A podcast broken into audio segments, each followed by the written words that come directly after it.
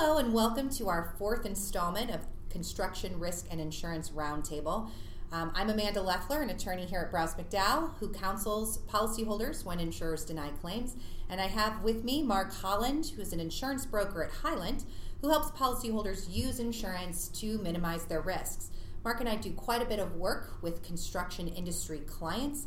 And we've found that many times uh, those in the construction industry maybe don't fully understand their risks and they, they don't understand how to make sure they're getting the insurance coverage they need for a particular project. And so that's the purpose of this podcast uh, simple, short explanations of some of the key concepts that, are, that will help you protect your business. Uh, we'll keep it brief, we'll keep it pretty high level. Um, nothing that we say here can really replace uh, the counsel of a good lawyer or broker, and this podcast is not intended to be legal or professional advice. So, today's topic that we're going to talk about is one that I think is very interesting and, and one that comes up frequently in my world, and that is additional insured coverage. Uh, so, so, what is additional insured coverage? Pretty simply, uh, owners, contractors, higher tier folks often require lower tier contractors and subcontractors to name them as an additional insured on the lower tier contractors' policies.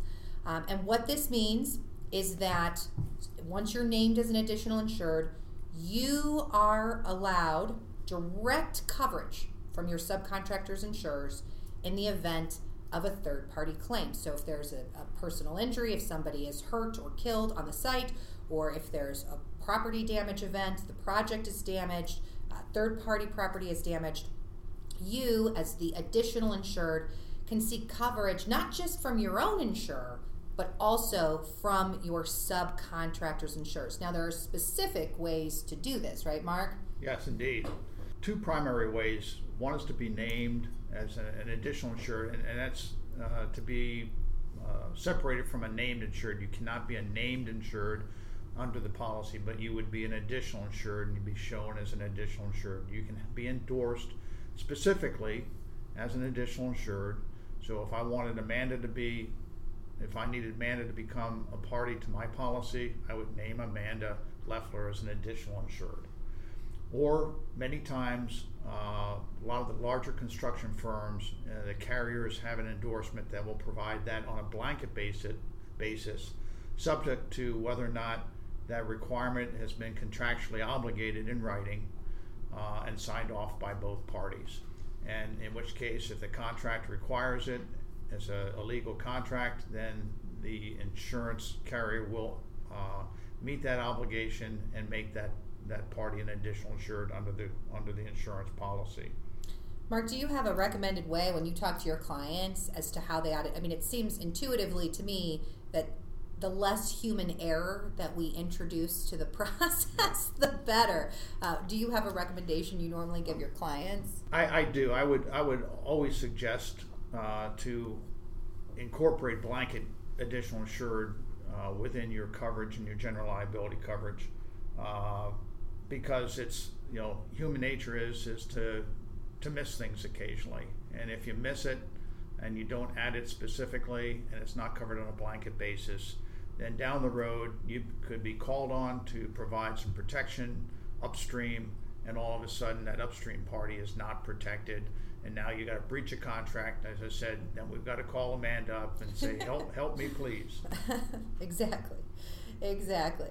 So additional insured coverage is usually or i guess almost always an endorsement to a policy. And you know i, I don't want to spend this is a complicated area and there's lots of different forms.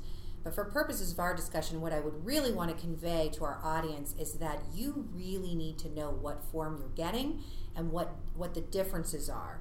So if you're an upstream, if you're a, a, a higher tier contractor, you can specify in your construction documents the type of additional insured coverage you want. And I'll, I'll tell you two key things to be thinking about. So, number one is over the years, over the last two or three decades, the additional insured endorsement has evolved and it has continually narrowed the coverage that is provided. It keeps getting smaller. Some of the earliest additional insured endorsements are no longer available in the market. You can't buy them.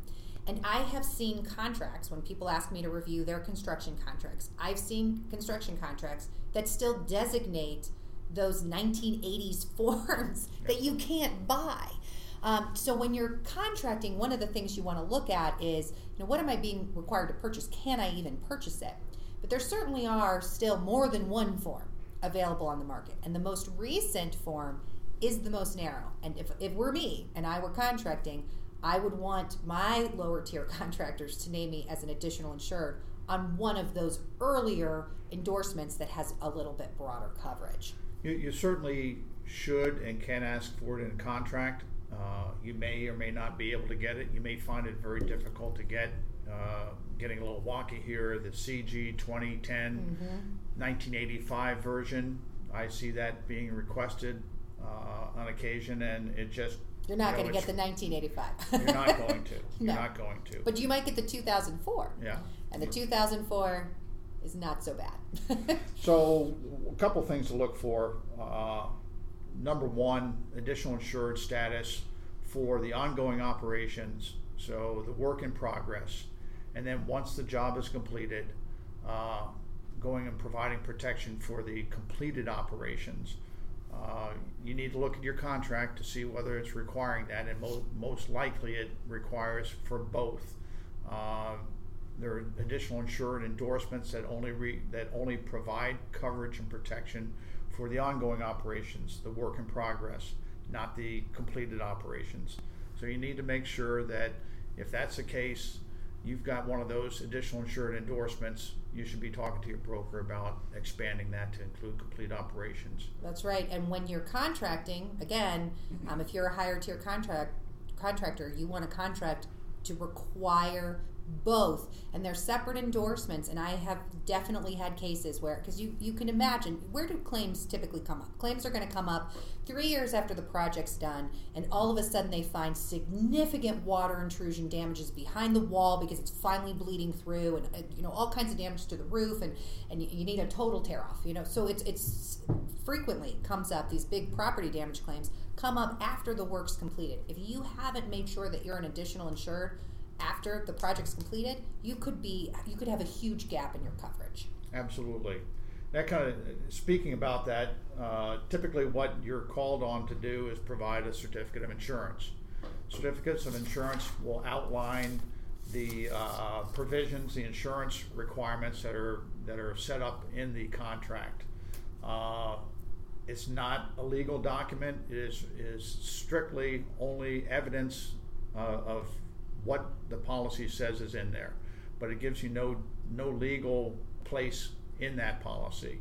Uh, additionally, the additional insured endorsement that may be required should be uh, retrieved as well as the certificate of insurance. You want to see what that additional insured endorsement is providing, make sure it's providing what you expect it to provide from your subcontractor, if, or if you're the owner, from your GC and your subs.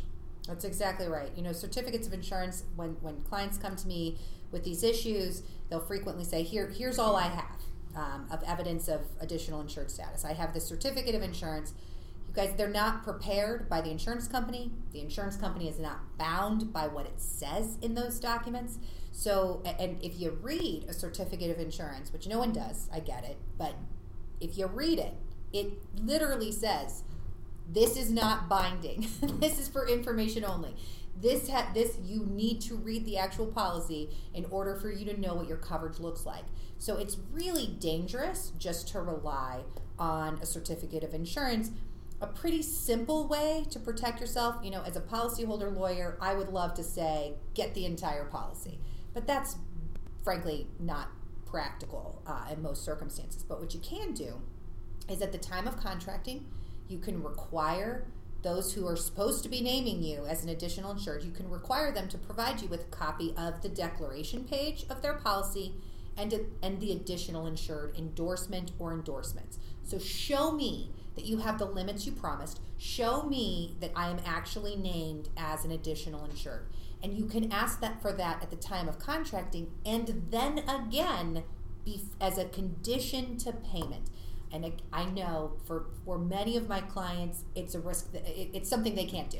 You know, if you're doing a thousand, if you're certain clients in certain industries, they're doing so much that this just adds an administrative burden that they, they can't handle it. But certainly on larger projects, and to the extent that you can, that's the best practice. Before you actually issue payment, say, give me your deck page and my additional insured um, endorsements to make sure that I really have what, what I told you I needed to have. And that brings us to one other thing. You can be an additional insured under the policy, but if, for instance, I'm the general contractor and I have a sub, and my sub in turn has subcontractors, and they require additional insured status uh, up to their up to the subcontractor. But me as the general contractor are also relying on the on the additional insured status down to those sub sub tiers.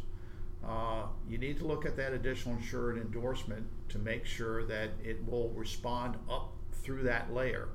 Because as a general contractor, again, kind of a legal thing here. I, I would uh, hand off to Amanda, but privity of con- mm-hmm. contract would be involved, correct? Mm-hmm, mm-hmm. So, as a general contractor, I didn't have a signed contract directly with that sub sub tier.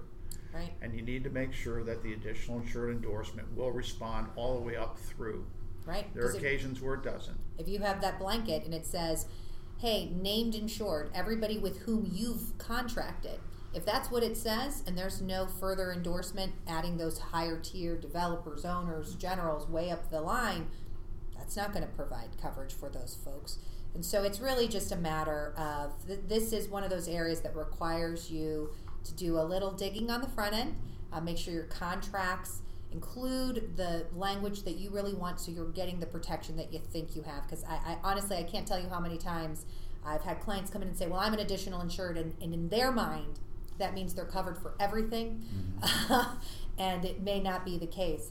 Um, and, and, this is really, you know, in the last segment we talked a bit about indemnities. Uh, that is another area, and you can listen to that podcast, but that is another area, uh, another mechanism by which you can protect yourself with insurance. But additional insurance coverage is the better route. It's, it's the better route, and if you can ensure uh, there's broader coverage there in many, many states. Those anti indemnity statutes that we talked about in the last segment um, don't apply uh, to many of the additional insured uh, coverage issues. And so it's, it's a broader coverage, it's a better coverage, and you want to make sure that you get what you're requiring from your clients. Absolutely.